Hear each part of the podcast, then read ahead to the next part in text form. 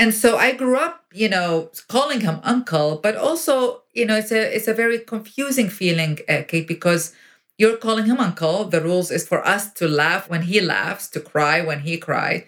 We always had to be on our best manners when he showed up. And here's an uncle, but one that we feared. Welcome to Sex, Body and Soul. I'm Kate Roberts, founder of The Body Agency, and on this show, we talk about the marvel that is our bodies, what they can do, and what they need to thrive. Ladies out there, our time is now. Let's get to it. Our next guest is my friend Zainab Salbi. She is a celebrated humanitarian, author, and journalist who founded and ran Women for Women International. She's also the creator and host of several shows, including Me Too, Now What, and Through Her Eyes with Zainab Salbi. Zainab is currently the host of Redefined Podcasts and Chief Awareness Officer at Pine Center and the co-founder of Daughters for Earth. There is literally nothing my sister cannot do, and I am thrilled to welcome her onto the show. Zainab, my darling love, welcome to the show. It's so good to see you. It's great seeing you, Kate. What a pleasure to be in here and in conversation with you. I'm so excited.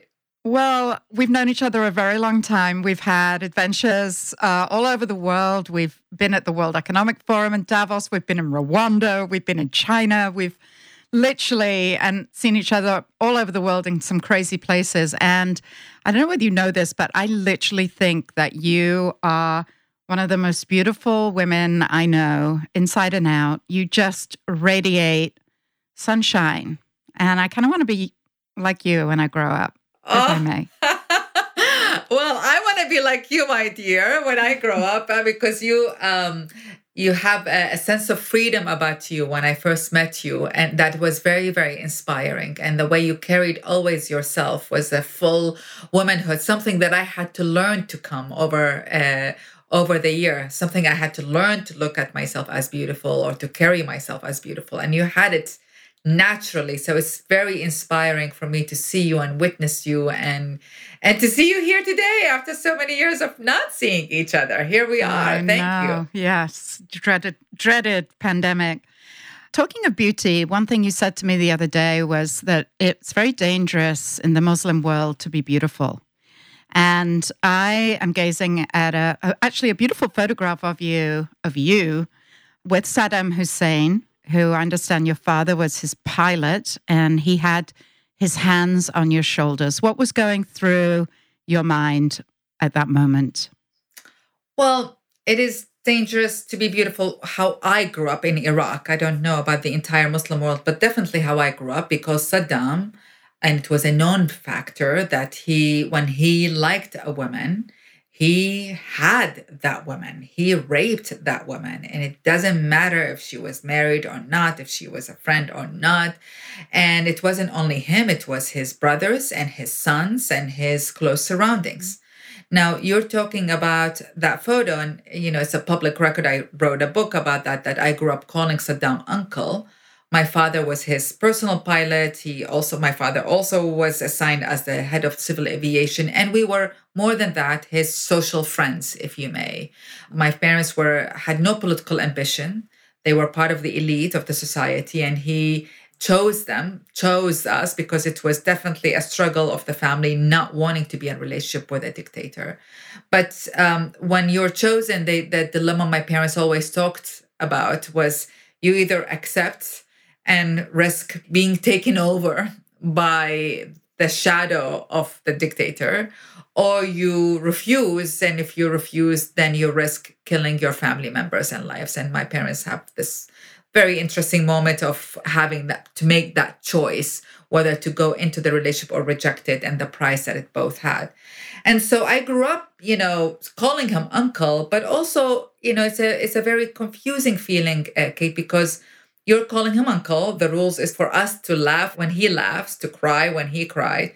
We always had to be on our best manners when he showed up. And here's an uncle, but one that we feared. You know, if he got upset, I would see my parents, you know, shaking. You know, I I would see my mom when we go home crying and sobbing and saying, I live in a birth cage. I live in a prison. The prison is golden cage, but it's a prison nevertheless. And so there was that relationship, and that picture that you refer to is always like that. It's always, yes, hi, uncle. And it's always, it's like, hi, uncle, I like you and I'm afraid of you, yeah. And because there's an unpredictability about him. And P.S., please don't rape me, right? It was hard for me to think that way because I was a child and I really did look at him as my father's friend. Mm-hmm. He did change my trajectory in life because of him. I was sent to America for an arranged marriage that my mom begged me to accept. Arranged marriage in that case did not mean I was forced to it at all. It meant my mom was begging, please accept, and go to America and do whatever you want to do once you arrive to America, just say yes. And it was more like seeing my mom, who I loved and adored, just crying and sobbing. And I wanted to be a good daughter after doing some adventures with guys that I was trying to escape from Saddam. And I was like, okay, it all failed. So let me be a good daughter and listen to my mom. And, that's how I came to America. And the arranged marriage was to an older guy who ended up being very violent and ended up raping me. And I ended up escaping from him after 3 months. But the point, to take it back to Saddam, I was very mad at my mom for pushing me into that story. And it took me 9 years of not seeing my family because they were in Iraq and they were at the embargo and the sanctions in Iraq after the Kuwait invasion. It took me 9 years when I saw my mom to understand that she did that to help me escape from his gazes. And the stories that she tells me as an adult woman today, oh my God, I would be livid if I saw him gaze at my daughter the way the moments my mom was telling me about, and frankly, the moment I do remember, and it's part of my trauma that I still work on. And so I didn't know I was in danger. I was in danger. I knew my mom was in danger. I knew my father was in danger. I knew all the women around us were in danger. I was also in danger from his sons. I just didn't know it was him as well until much later in life. And it's, again, honestly, a trauma that I still... between now and then it pops out, it's a work in progress to heal myself from that. And in that regard, the beauty was dangerous, and so I went, a lifetime trying to what I call uglify myself, because it's sort of, and focus much more on my voice and my activism and all of that. So I can take away any attention from my physical beauty. And it was unfortunate because I came to believe that I was ugly for the longest time, until the more integrated I am in myself, the more I started working on seeing my fullness, and my fullness indeed, even on the physical, superficial level. But it took me a long time to say, oh my God, that's beautiful. But honestly, I dismissed it and I denied it and I buried it, and any allowance of seeing beauty within. I think, you and I are very, very similar. We both want to change the world for our sisters and women all over the world. And you've been an incredible warrior. You've had an incredible career with, first of all, starting Women for Women, and then going on to be an incredible spokeswoman and warrior for women. And I have two quick questions for you. One is, when did you feel most vulnerable in your life? And the next question is, when was the most exhilarating moment of your life? The most vulnerable moment. I mean, there are lots of vulnerable moments. I guess the one that comes to mind really quickly is really 2 years ago, when I was at the peak of my career, what I thought it was at the peak of my career. I had my show at Yahoo. I was a commentator on MSNBC. I was doing well. I was doing it, the whole thing. It's like, yay, the career, the money, the vacations, the clothes, the boyfriend, the whole thing. And I was rushed from that into the ER, in an ambulance, into the operating room, into the ICU. And I saw myself grasping for what I believed at that moment is my last breath. And I was so vulnerable because there's nothing, it's a very raw place in that space between life and death. And I was almost embarrassed that first I couldn't do anything about it. You know, my strength and power and blah, blah, blah did not do much in here. I was embarrassed that I was grasping to stay alive. You know, you see, I always lived my life out of the belief that live every day as if it's your last day, which means live it fully, enjoy it fully, live your purpose fully. And then there I am with my last day and wanting to stay alive. Wow. So, you know, health is wealth. We know that. If you don't have your health, you have absolutely nothing.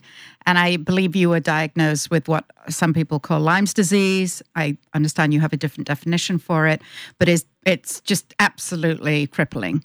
And you found your way out of that, and you have almost been reborn based on our conversation. I'm eager to get into that.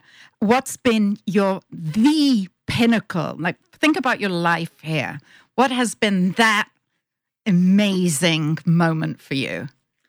It's so interesting because that moment, you know, I don't know how it changed or it didn't my trajectories in my career, but it was a call from Oprah Winfrey, a phone call. I was having dinner with my cousin in Los Angeles, and I get a call from Oprah, and she said, I want you to come back. I had lunch with her to ask for her guidance and on a show that I was doing for Arab women.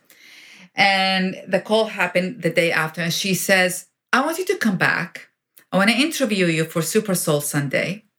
And then I'm going to get out of my chair and I will give you my chair. You sit in my chair and you interview me for your show.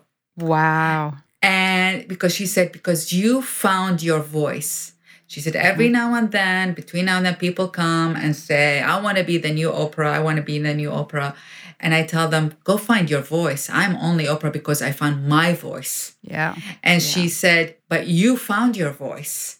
So you get to do that. You know, it's like, and that was unbelievable because, I mean, I love her. I admire her. I'm grateful for her because she has supported my work at Women for Women by featuring me several times on the Oprah Winfrey Show. And for, you know, this woman that I truly admire and look up to say, I'm going to give you the first interview she has ever given the Arab and the Muslim world. So it's a historical interview, and that I will do that. It was unbelievable. Now, you know, the reason I was like, it was the most unbelievable moment and exciting moment in my life because I was like in the street and I was like jumping after that. It's like in awe. Yeah.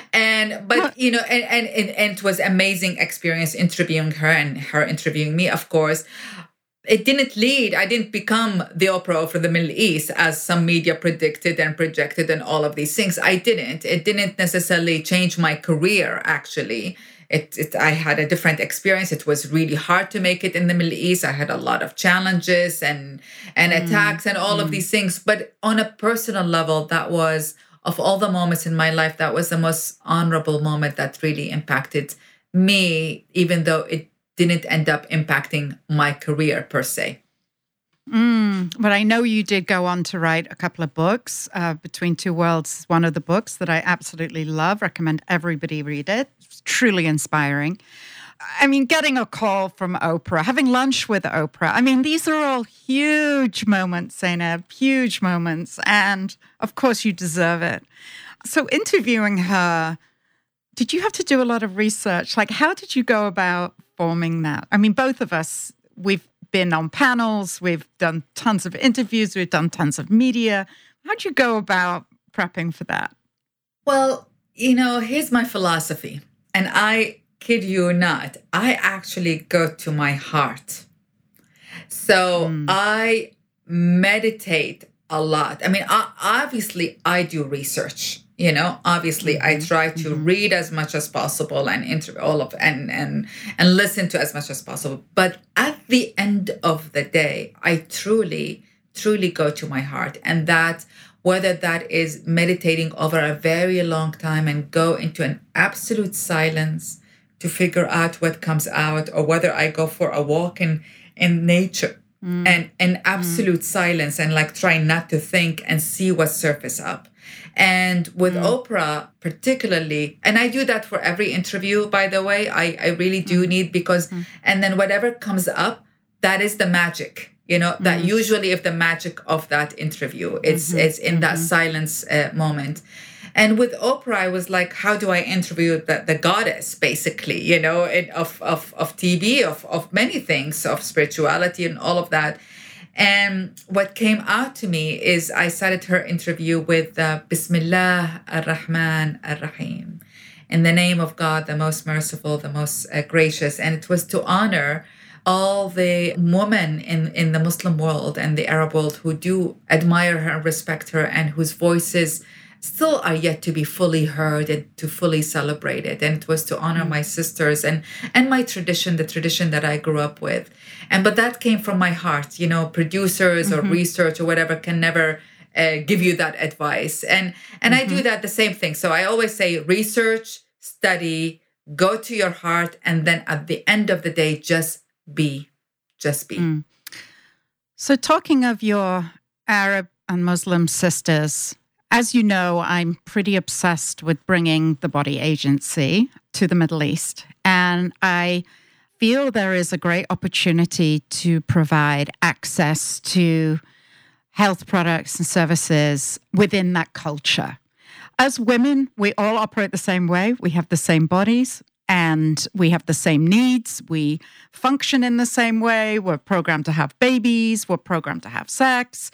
And you and I were having a conversation the other day, and we were talking about sexuality in Islam and how it works. And you were explaining that you actually grew up with a very liberal family that talked about these things. But we know that a lot of families are completely closed down, and often in the Muslim culture and Islam, you don't get to talk about this with your parents. In fact, it's completely taboo. What are your feelings about all of this, and what do you feel is the opportunity moving forward to reach women with the essentials? Well, a few things. So first, there isn't such a thing as a Muslim culture. You know, Muslims come from many different countries, and each country has its own culture.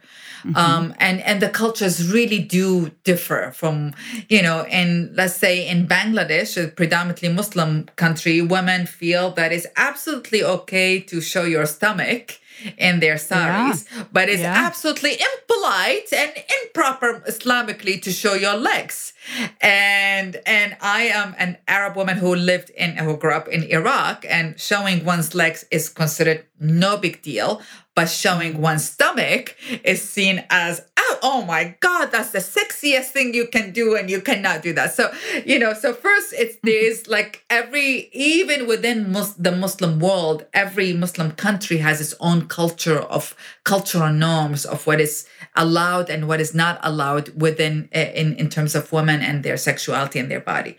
And then there is the cultural, where the things that we can generalize, you know, is the virginity of women in Islamic culture, that the virginity of women is holy and is to be protected, and supposedly the virginity of men as well, except men are allowed to do all kinds of naughty things, while women are punished if they are not virgins. And that is universal, I would comfortably say. It's that protection of her virginity and her association between the virginity and her honor and the family's honor and the cultural honor and the nation's honor is very much going back to our vaginas, basically, you know, to put it in a summary thing. And so there is the schism between cultural norms, which is what I just talked about, one of them. So then there's a lot of restrictions because it becomes a girl is grown up and raised with this, protect your vagina, basically, protect your virginity, you know? A chastity belt. Exactly. Yeah. Like, do that, don't do that, don't look, don't see, don't wear this, because it's all about you need to protect it until you get married, because if you're, God forbid, if anything happens and you're not a virgin in the day of your marriage, then it's a disaster for the family. On the other hand, in the religion itself, which is, I found fascinating considering the culture does not carry that, the religious philosophy actually is to celebrate sexuality and sex, and to say it is part of the joy of life, and it is part of norm. I mean, like, this is a gift You know, in other words, it's a God's gift for us to have this joy in our lives. So that is, you know, I recently, later in life, as an adult women's rights activist who does see myself and respect the tradition of Islam, right? Start researching and start realizing actually there's a lot of sexual discussions about Islam way back. So almost like there's a version of a Kama Sutra also. And you can actually have a sexual satisfaction between a husband and a wife is a merit for divorce if you're not satisfied. So there is this history that is actually rich, but there is the present, which is completely the opposite. You are to be, you know, a virgin. You are to be subservient sexually to your husband. You are to be an innocent one before you are married, but you are to satisfy sexually your husband when you are married, which is a schism and different contradicting messages that a young woman is given between you have to be honorable, but you have to be very sexy, you know, when you're. And so that creates a lot of conflictions in societies and conflicts in couples and conflicts in women and in men, of course, as well. So there's a lot out there between the origin, the roots of the religion, if you may, and between how it devolved into something that is very sad at the moment. We are in our dark hours in the Muslim and as a religion generally. And yet it is in these dark hours that there's a struggle between the past and the old and the new. And it's not in a good stage right now. It is just, that's the summary. It is not in a good phase.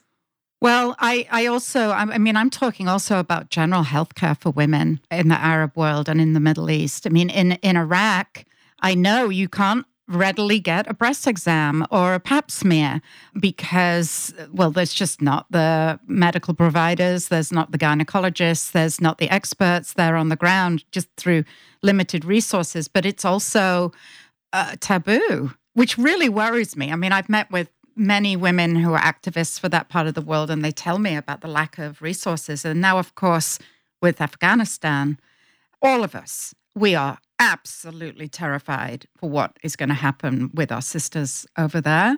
I've recently seen you campaigning in DC, the warrior as you are. Tell us about what's happening there and what our listeners can do. And also what's going to happen to our girls there with the Taliban? I mean, it's terrifying. Yeah. Well, before I go there, you know, it's interesting because as I told you, my mom is a biologist. So class is a major issue in the Middle East, right? So within the way I grew up, or a lot of the middle class and the upper middle class in different Arab countries, let's say, do have access to the gynecologist and to the pap smear and all of these things. It is the vast majority of the population who are poor that really don't have access to that. So, and it is particularly applies to the religious, to the traditional communities, let's say, which is the vast majority of the population, nevertheless. But that doesn't apply to like go to a pap smear or do your breast exam, or, you know, there was a major campaign in Jordan about just examining your breast to avoid, pre-detect any cancer. And that was a controversial campaign. Oh my God, touching the breast. This is what I'm talking about. Yeah, touching the breast. Yeah. Oh my God. And it's sort of, so it, again, there's this, you know, it's a rupture right now between the old guards, you know, the traditionalists and the religious fanatics that really rose to power in the last 20 years, 30 years, you know, but it wasn't like that before. And between the youth who are saying, this is not the way we want to live, and this is not how we want to do. So there is this conflict. And you see this conflict again in Afghanistan. As a matter of fact, there was a great article in the New Yorker the other day about the two Afghan women. And there's like the educated Afghan woman who the last 20 years did give, you know, she rose to power. She became the parliamentarian and the journalist and the singer and the businesswoman and the chief of staff and all of that. And these women are the ones that you and I meet in the World Economic Forums and in New York City and in all the, you know, big gatherings of the world. And then there is the other Afghan women, and these are the poorest of the poor. And again, these are the majority of the women, and their realities are very, very different. And they see a lot more death in their families, and they see a lot more violence, and they see a lot more abuse, and a lot more poverty in their families. And so So that's the story of Afghanistan. The truth is both stories. I mean, a lot of Americans says, well, we helped Afghan women stand up and all that. And a lot of Afghan women say, we were always strong. There wasn't a window in the last 20 years and we captured it and we rose to it. And there's the story also of the other Afghan woman who is poor and no one necessarily, you know, when soldiers, when there was mass killing in their own villages and all of that, we did not pay that much attention to the poor women. And regardless right now in both and the poor and the middle class, what we are facing is a dark moment, not only in Afghanistan, I would dare to say really in the world, you know, and in the world and particularly from the US perspective, I really do see it's a dark day from a US perspective because it lost the moral ground. The US lost the moral ground in which it stood on for so long that it was a country that stands for human rights and women's rights and democracy and freedom. And to do the withdrawal, it's not the withdrawal, I was okay with, I am against any invasions because invasions of countries have often led to more destruction than anything else, to be honest. But it is how do we go about engaging with countries and nations? And when we withdraw, how do we withdraw responsibly so we don't hand it over to the Taliban who, you know, Kate, you know, so many women I know in different countries that I worked in have been assassinated by fundamentalist groups in the last 2 decades since the Arab Spring in Iraq, in Libya, in Yemen, in Syria. And the Taliban have been assassinating women leaders in the last year. And they have identified who are these women leaders to continue their assassination as we move forward. And so it is a very scary and a very sad experience and a betrayal, really a betrayal of our values and of our promise to Afghan women. And of course, they're raping and preventing schools and hospitals. And I mean, it's atrocious what's happening over there.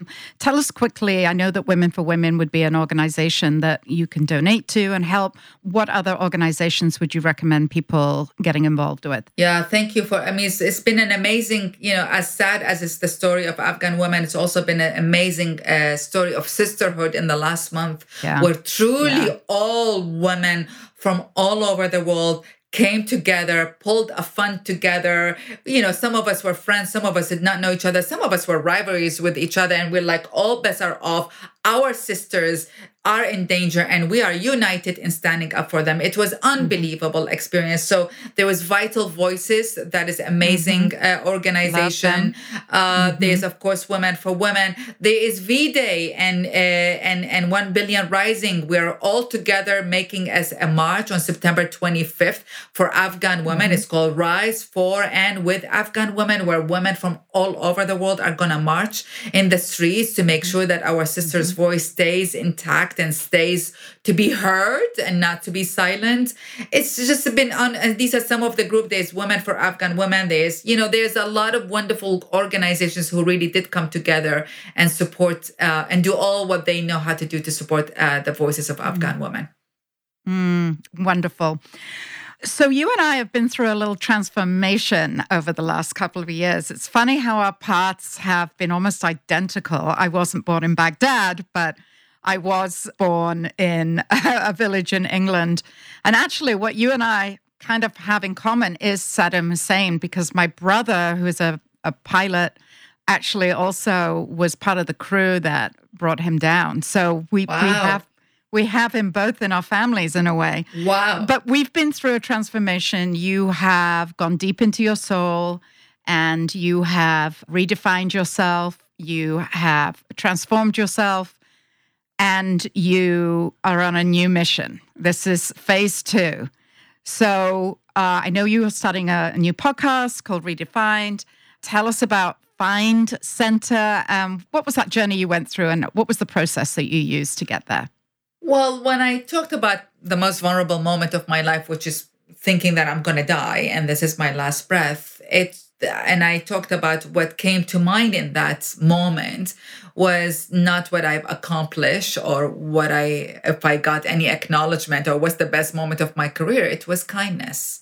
And it was, did I live my life in kindness to myself and to others? And did I live my life in love to myself and to others? And I promise you, Kate, up until that moment, I never thought about living in kindness or in love to myself. right? You know, to others, of course, you try your best. But to myself, I was like, no time for that. I have so much to do. And the vulnerability of being ill for so many months, I stayed ill for a year and a half, you know, and having to learn to breathe again and then to walk again and eventually to think again. That vulnerability led me to, because I was, you know, my tools were out. I no longer could speak or think or write. And so I meditated. And I meditated with earth, and I meditated in trails, and I just that's because that's the only thing I could do, honestly, right? Mm-hmm. And what came clear in the process, what resurfaced in the process, was an image of my heart having a hand and holding mine and telling me, don't leave me again. And I tear up just thinking about that, because that even though I am someone with purpose, you know, and someone who went about with a driven force to help contribute to the world, I had abandoned my own heart and my own kindness and love to myself, and did not even prioritize it or even paid attention to it. And, you know, over the time of healing, I call it, I have arrived to my heart center. You know, I don't call it, I came back to my health. I arrived to my heart center. And it was so profound, so beautiful, and that I said, wow, if I could have this profound connection to my own heart, and, you know, and then as a result to other people, because it softens you, that, you know, it humbles you. And as a result to earth, which I felt earth was my cheerleader to help me walk again, you know, or breathe again. I felt every tree was like, you can do it. You can do it. I mean, as I was walking again, I was like, if I could have this connection, then I want to contribute to helping people connect to their hearts, to each other, and to the divine and earth in a new way. And Lord and behold, within literally 2 weeks, I get a call from a friend, a common friend of ours, Neil Goldman, who says, Zainab, I'm working on this platform. Would you like to be with me in it? And I was like, what?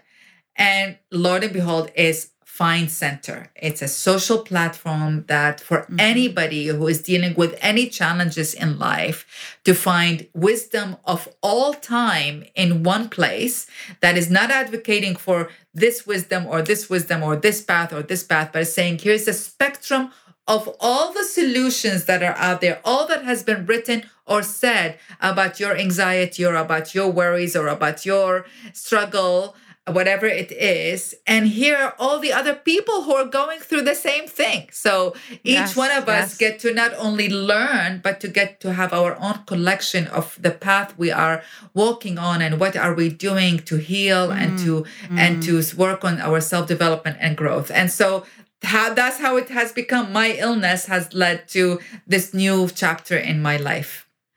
Well, you said to me the other day, and I wrote it down, you said you have never felt more beautiful or happy since you turned 50, is what you said.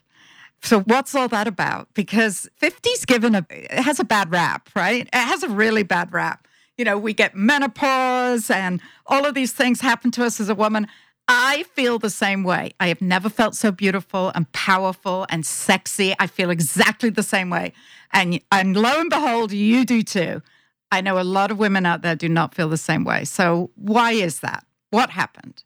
Oh, I don't know. Why wouldn't you not feel good about yourself? I tell you, I was just having my hot flashes as we were just talking in the conversation. And I was but I love it. I do. I mean, for me, it's 50 helped me arrive to my heart. I mean, maybe because also I got sick and in my, just as I was turning, my new life happened as I was just turned 50. But also 50, I feel like I know who I am. Yeah. You know, I really know who I am. I appreciate who I am. I'm actually grateful for who I am. And you've been there, done that. You try all the things. And right now, happiness for me, if happiness for me before was doing this and that, happiness for me, I have a rule I call it the 7 rules for a happy day. Not happiness forever, because happiness is not stays forever.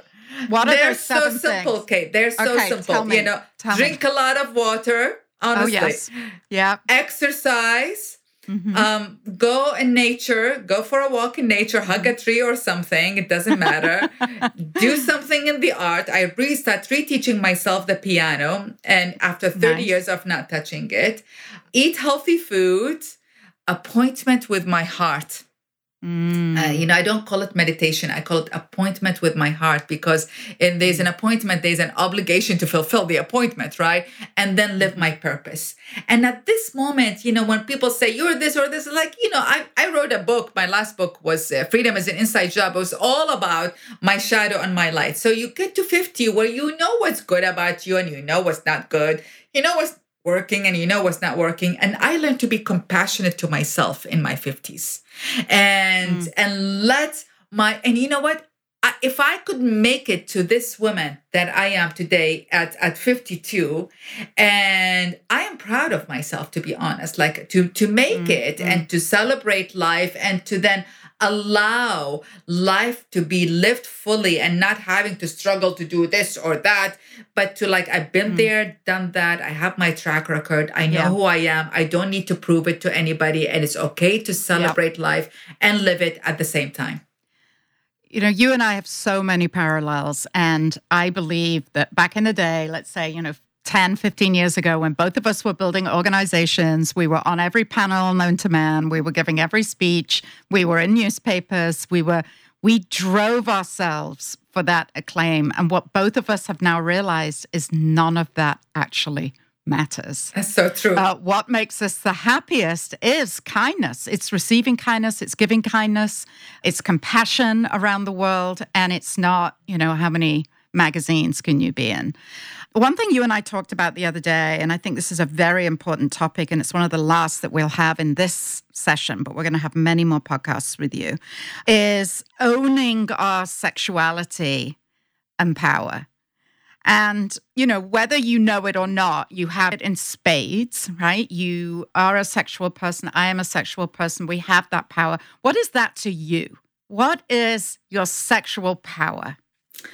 Well, I'll tell you a few things to try to get me there. One is, I told you my mom was a biologist, and I grew up with my mom telling me, honey, sex is to be enjoyed, and it's beautiful, and it's pleasurable. And I was a kid when she told me that, so I had no idea what she's talking about. But I did ask her every time my parents locked their room in the middle of the afternoon, and then they open it. I was like, did you have sex? And she's like, yes. And I was like, how was it, Mama? Was it good? Now I'm asking my mom this question without necessarily knowing what I'm talking about. But what it really helped me, and I came to learned that it was a gift my mom gave me, because not every girl had this gift from her mom, right? No, that I always knew, sex is to be enjoyed and to be and to be freely and expressed freely and beautifully and all of that. So that always stayed in my background. And until today, my mom is no longer with us, but I have brothers and we talk about sex all the time, in a very free way, in a very celebratory way. And why do you think that it's so taboo still for women to talk about pleasure? And are you willing to tell me about the gift that you gave your friend the other day? Oh my gosh, yes. So, so that's one thing. The second thing is, I honestly met one of my colleagues, Manal Omar, who really did impact me a lot. She was, country director in Iraq and all of that. She wears a headscarf. She's a Muslim woman. And then she disappears. And then she comes back and says, Zainab, she creates this thing called the red line, and it's all about women owning her sexuality as part of her full power. And I was like, that's pretty cool. That's pretty cool. She says, we're fighting for women to be at the negotiating table, except so many women make it, but they emulate men. But we want them to show up as women. We don't want them to show up as men. And it's just I said, I know that. I know what she's talking about. I see you nodding. It's yes, we want women to show up as women, which means we have breasts and vaginas and we're sexy and beautiful and all of that, not to try to wear suits and pretend that we are men, right? So hallelujah. Right? Inshallah. Inshallah. Exactly. Then the third thing, honestly, in my meditation is sort of you start, it happened to me, is you tap into your sexual energy, and it's Sexual energy doesn't mean it's only locked in one place. It is your chi is moving around your body. You know, it's just like you know how to bring it up and you're down and all of that. And it's a new thing for me. I was like, whoa, this is super cool to access this sort of life force. And I started experimenting with it, Kate. So I would be walking in the street, and if I drop this energy, you know, whatever, you know, people will start looking at me and they're like, hey, you know, and I'm a shy person, believe it or not, in the street. Like, I don't talk. I don't look at people. If I'm, you know, and I was like, this works. Like, this is such an energy thing. You know, it's like when an elevator, and I was like, let me experiment. I dropped it. Nothing is changing. I'm just me. I'm just allowing my energy to move. And it's like suddenly conversation starts with people. I was like, wow, this something. Yep. So I then allowed myself to explore what does that mean, and to explore it energetically, to explore it physically, to explore it spiritually, to explore it mentally. It's really to allow that and not to be ashamed of it. And it helped me to have a mother who told me, honey, that is to be enjoyed, right? So here I am in my 50s, understanding that's so beautiful. So I get invited to a friend of mine who's turning 61, and I give all my girlfriends who are mostly in their 50s, 60s, and 70s my favorite gift, which is a vibrator, a book on sacred sexuality and tantric sex, and a lubricant, you know, and it doesn't matter how age, and it doesn't matter whether my friends are married or not. But I think it is part of a woman's power to explore her sexuality. And I actually really think, though, of course, having a companion of either sexes is wonderful, but this exploration of sexuality is also an individual act, you know? So I don't think we should be dependent on someone to show us our sexuality. We can find our sexual pleasure and our sexual power from within. You know, if anything, I rather find it from within and then explore it with other, you know, with my partner, but not necessarily depend on my partner to be the provider of that. So it's beautiful, and it's really it sort of liberated me from all the inhibitions and the worries and the chains. And it was really funny when I gave it to her, because she opened it in public, and it's sort of the people who like laughed and clapped, and then her husband who loved it, and between people who are shy. And here, this was in New York, right? And people was like, oh, don't open the box. And it's so funny. There's an inhibition about talking about sexuality that transcends culture, right? I'm in New York, and this is this uncomfort. That's crazy. So you can imagine what's going on in the rest of the world if this is in New York, one of the most liberated cities in the world. It's true. It's true. Oh my God, if I give it back home. Now I have to tell you something about Middle Eastern women, because there is this, there is all the things that we talked about, but there's also a naughtiness in Middle Eastern women. So oh my gosh. I mean, one of the most popular saying that mothers sell to their daughters in the Middle East is, honey, wear sexy lingerie always. Yes. And because sexual pleasure, and because again, remember I told you in the origin of Islam, sex is not a sin, it's a gift. And so the sexual pleasure, once they unleash all the baggage, cultural baggage of you have to keep your honor and virginity, once that is solved, and for some women they solve it, the sexual pleasure and celebration of sexuality and sensuality, more important, is very, very, very much part of actually the culture of women-only culture. If you're invited to a women-only party, as I grew up going to, they would wear their belly dancing outfits, and they will all dance in sexual ways and all of these things. And it's sort of to celebrate and to exhibit that. Now they exhibit it with each other, right? And now it's sort of sort of in the women's domain and not necessarily in the men's domain. So that's the difference in here.